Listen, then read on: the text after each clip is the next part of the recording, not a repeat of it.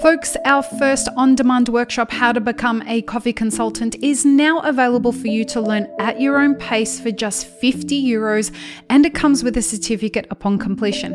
Go to mapitforward.coffee forward slash workshops or click the link in the show notes for more details.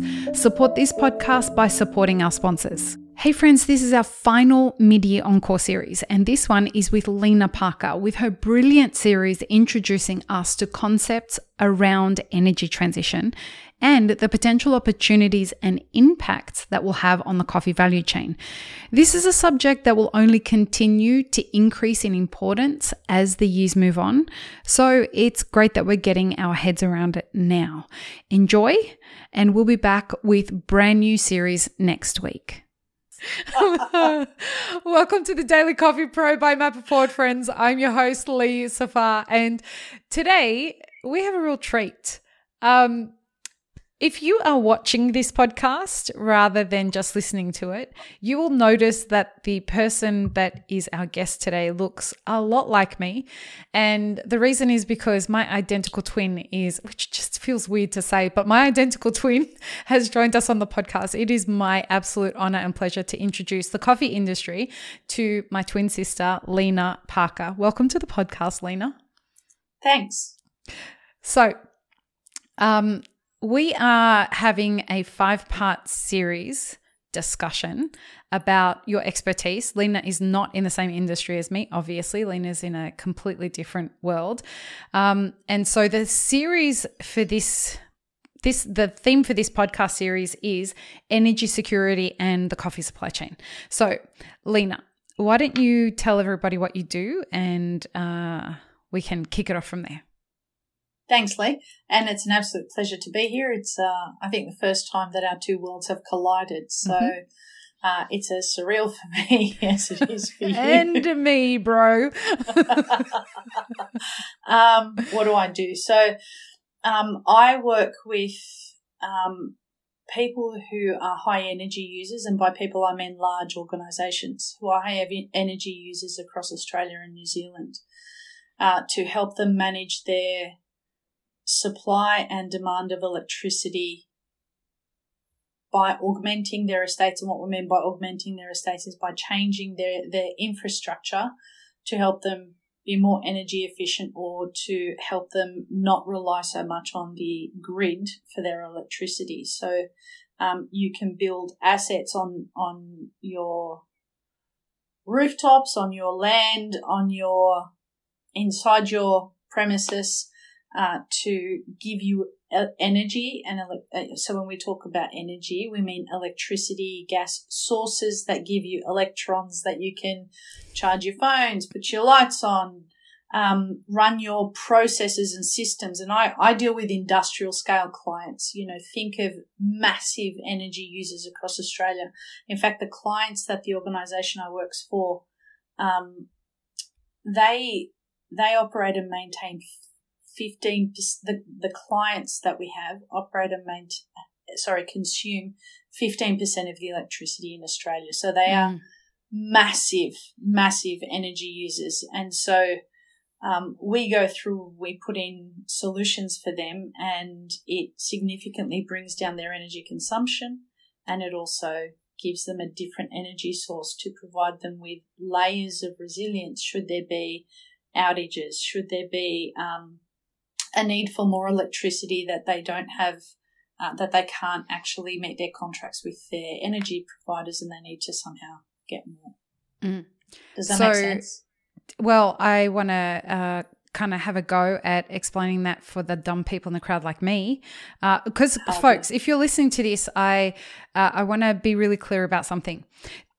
I don't know anything about this subject. Lena and I have had conversations about this, and I have to get her to dumb it down as much as possible.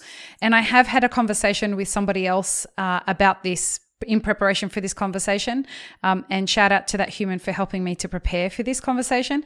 But he and I both did not have any answers for any of the questions that we were going to kind of confront here. So, the the success marker for the end of this series is for me to learn a lot more about this subject and for us to raise awareness of how completely uh, ignorant our industry is or unfocused on a subject that really needs a lot of attention, which is why I invited Lena on the podcast while we were at a Harry Styles concert last night.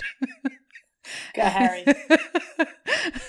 Word. Uh, but but the idea was that we needed to like our industry needs to get across the subject. So if I understand what you do is you help companies understand, huge organizations understand their relationship with energy and what some of their vulnerabilities might be should some of those needs change or be stressed. Hmm. Um, first of all, I don't think ignorance is the right word. I think awareness is the right word because okay. this is a subject that affects every single industry mm-hmm. all around the world. Mm-hmm.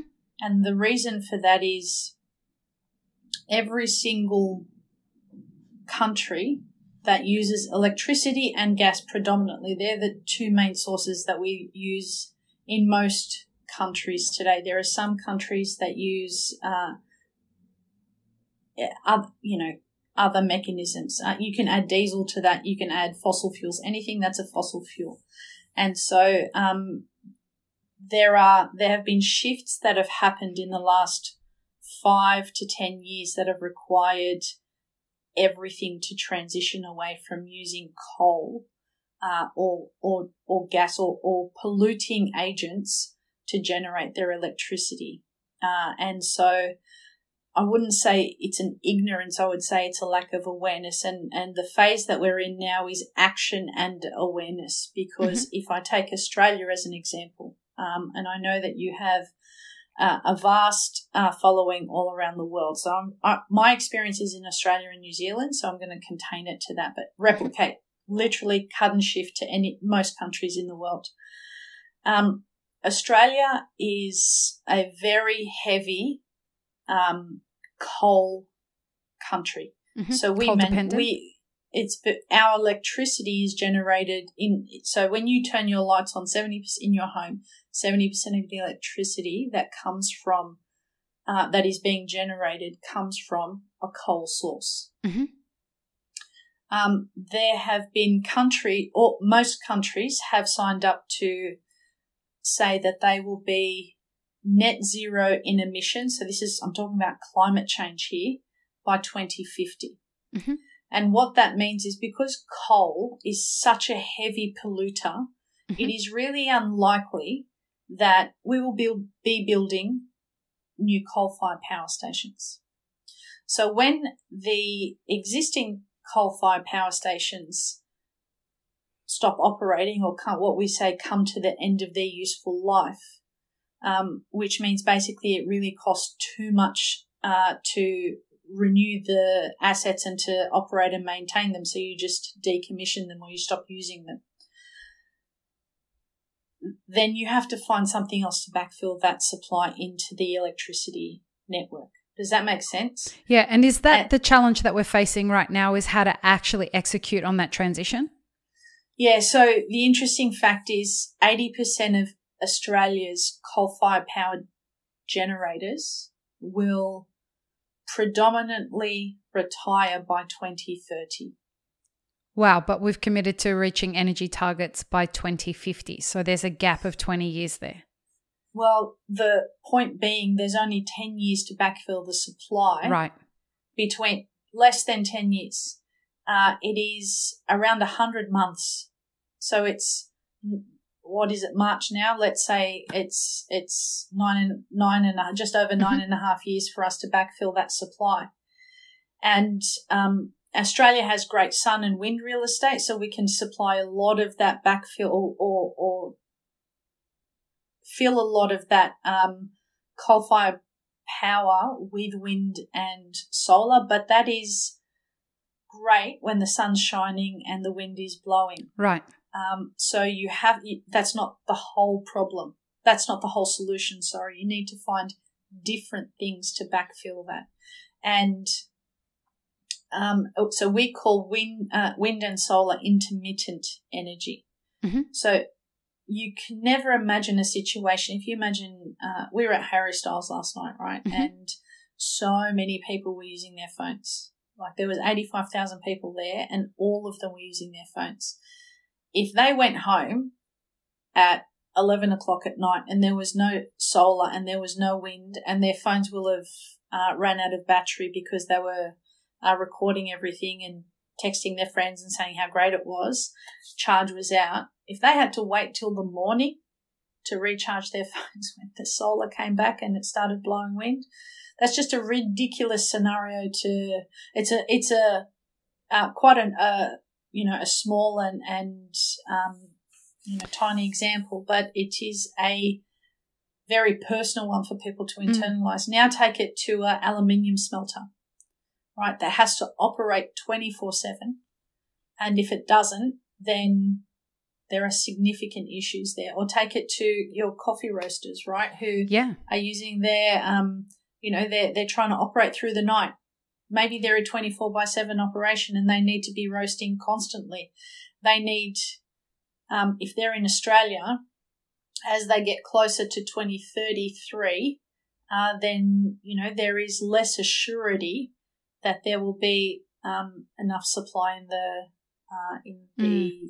uh, in the grid. Now, I'm not being alarmist here or anything like that. What what I'm trying to do, uh, and and what we're trying to do through this conversation is raise awareness so that people can let the people who are uh, working on the grid supply work through that, and that is a significant challenge because you have to have the scope to actually do the build. You have to have the land, you have to have the permits, you have the have to have the environmental engagement, social engagement, because land, if you're not using it for grazing or for farming or something else, it's being used for something mm-hmm. before you put a solar farm on it. So this concept of social license is really important.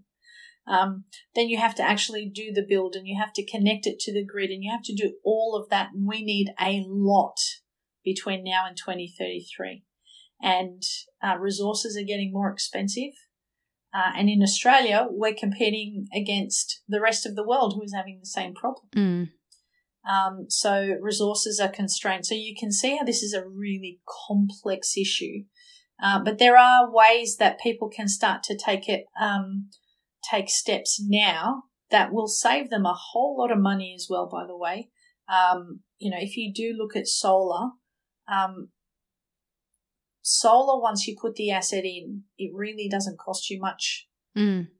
once it's in because sun is free, um, as long as it's um, as long as it's except shining.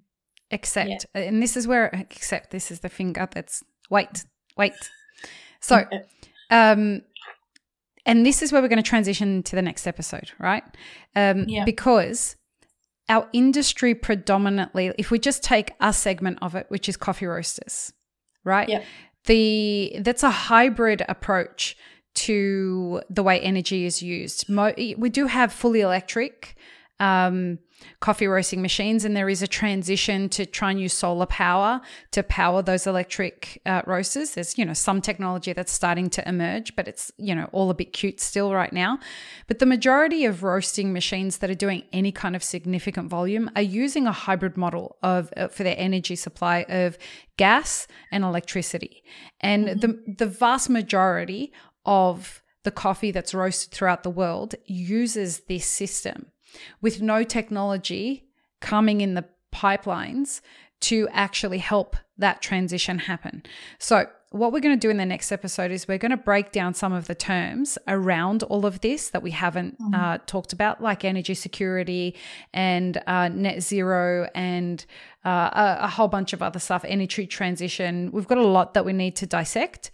Uh, we're going to start really relating that back to the coffee industry from across the entire supply chain because there are issues for producing countries as well as for coffee roasters, cafes, the logistics across the world. How do we move coffee around the world if we can no longer depend on the kinds of energies that power the ships that are moving those kinds of things? So, th- this is such a complex issue that mm-hmm. Lena and I both thought it warranted a discussion.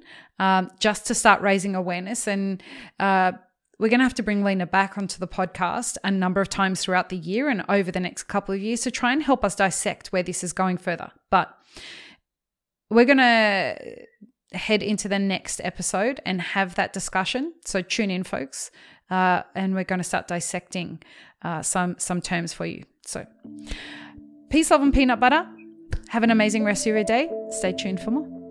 Thanks for tuning in, friends. There are two ways you can support this podcast. Firstly, become a paid member of our YouTube channel. Secondly, you can join our Patreon for as little as $3 a month. Both have options for exclusive ad free content and early release content. Don't forget to subscribe and share this podcast with your friends. The Daily Coffee Pro is produced by Map It Forward, and the music you're listening to is called Run, Run, Run off of my album Laundry After Midnight. To get older episodes of this podcast, podcast as well as more information on Map It Forward, head to mapitforward.coffee. You can find links and more information in the show notes below.